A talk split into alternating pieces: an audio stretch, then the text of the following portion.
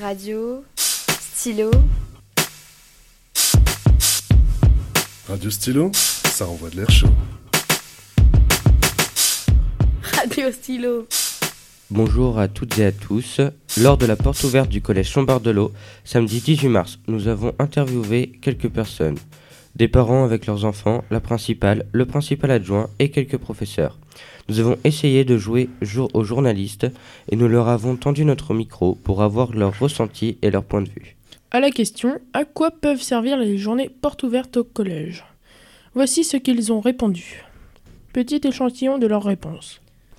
Alors les portes ouvertes, euh, elles ont pour euh, but d'accueillir euh, les futurs élèves de 6e et les parents euh, pour préparer la rentrée prochaine, pour que les élèves soient moins pressionnés par les bâtiments, par euh, les professeurs.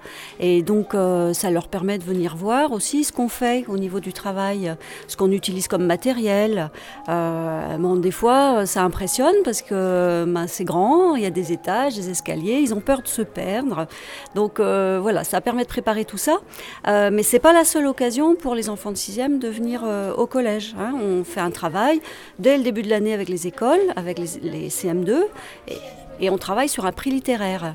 Alors les portes ouvertes sont principalement destinées aux familles et aux élèves de CM2 hein, euh, qui vont arriver en 6e l'année prochaine euh, et aux nouveaux élèves qui voudraient s'inscrire au collège euh, à la rentrée prochaine. Donc l'idée est euh, simplement de leur montrer ce qui se fait au sein du collège par discipline et puis aussi une première découverte des locaux, sachant qu'en général les élèves de CM2 reviennent au collège une journée au cours de l'année de CM2 avec leur classe, notamment dans le cadre du prix littéraire.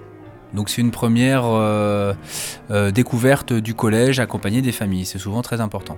Alors le principe à mes yeux d'une porte ouverte, et j'espère que ça y contribue du coup, euh, bah, c'est de faire découvrir un établissement, déjà les locaux, les bâtiments en eux-mêmes, et puis pouvoir échanger avec les personnes qui y travaillent au quotidien, et pas seulement les enseignants, pour euh, donner un petit peu une, vue d'ensemble de ce que c'est, pas forcément euh, expliquer en quoi consiste un programme d'histoire-géographie ou un programme de français, mais euh, être amené un petit peu à expliquer aux, parents euh, ce que l'on fait, mais surtout ce que l'on attend euh, des élèves euh, pour un niveau 6e, pas un niveau 5e, 4e ou 3e. Leur expliquer un petit peu ce que c'est et ce qu'on attend d'eux, surtout ce qu'on attend d'eux. Nous avons aussi interrogé M. Sunnebrook, principal adjoint, afin de savoir quel est son rôle dans l'établissement.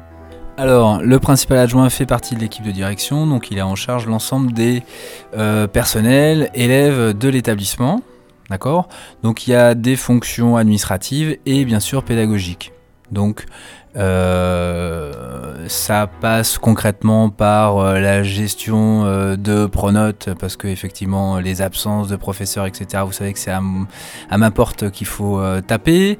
Ça va être le suivi des classes de 6e et de 4e en particulier. Euh, la mise en place euh, de certains projets, de certains dispositifs, euh, l'accompagnement de ces projets-là, en particulier la web radio, etc. et plein d'autres choses. À cette occasion, nous avons aussi tendu le micro à Madame Soulabaye, professeure d'histoire géo, pour qu'elle nous explique son métier d'enseignante. Alors, professeur et du coup ce métier, c'est l'idée de transmettre, Euh, faire le lien, être un médium, puisqu'on va aborder la semaine des médias euh, la semaine prochaine. C'est vrai, transmettre à des plus jeunes, euh, je trouve que c'est très gratifiant. Alors, c'est loin d'être facile, c'est loin d'être simple, mais franchement, euh, pouvoir faire le lien avec des plus jeunes et leur transmettre un certain nombre de connaissances et de compétences, donc des savoirs et des savoir-faire pour en fait les accompagner. On fait, enfin je pars du principe que je suis avec eux un petit bout de chemin et que j'espère leur apporter certaines choses qui vont leur permettre de se construire et d'avancer dans la vie. Une très belle édition donc des Portes Ouvertes 2017. Et comme les projets ne manquent pas, rendez-vous en 2018. Merci à tous d'avoir écouté l'émission. À très bientôt pour sur Radio, Stylo. Radio, stylo,